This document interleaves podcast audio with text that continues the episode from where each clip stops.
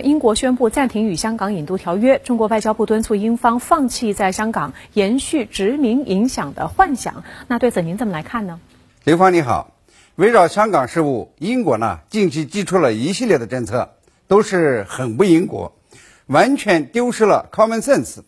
那么从延长香港 BNO 持有者的居留时间，到排除华为的这个英国 5G 网络建设资格。再到现在宣布暂停与香港引渡条约，可以说呢极端到了令人惊讶的程度。英国呢之所以这样做，我想呢有三个原因：一是英国脱欧以后啊，要显示自己独立的外交政策和个性，要显示呢在国际社会上的存在感，拉开了与欧盟的距离，所以呢采取了比较极端的举措。但是呢这一不小心呢，就成了美国手中的木偶。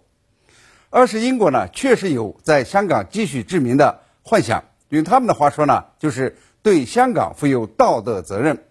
但是呢，英国似乎承担不起自诩的责任，尤其呢是无力承担这个三十万香港这个 BNO 移民的潜在压力。于是呢，采取了更为狡猾和隐蔽的第三招，也就是宣布暂停与香港引渡条约。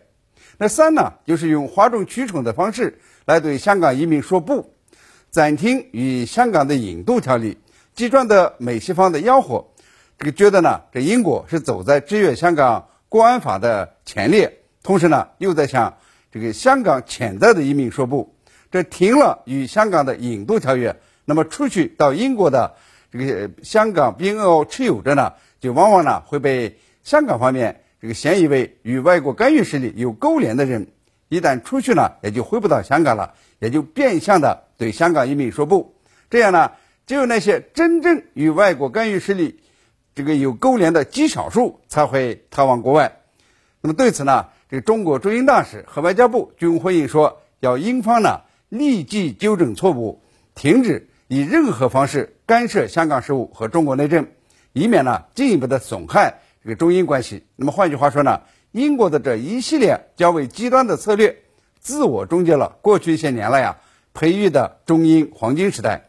中英关系呢，今后将会颠簸起伏。那么，英国的第一个痛点呢，恐怕从今年秋季就会感到，这中国的内地留学生呢，还会批量的到英国高校吗？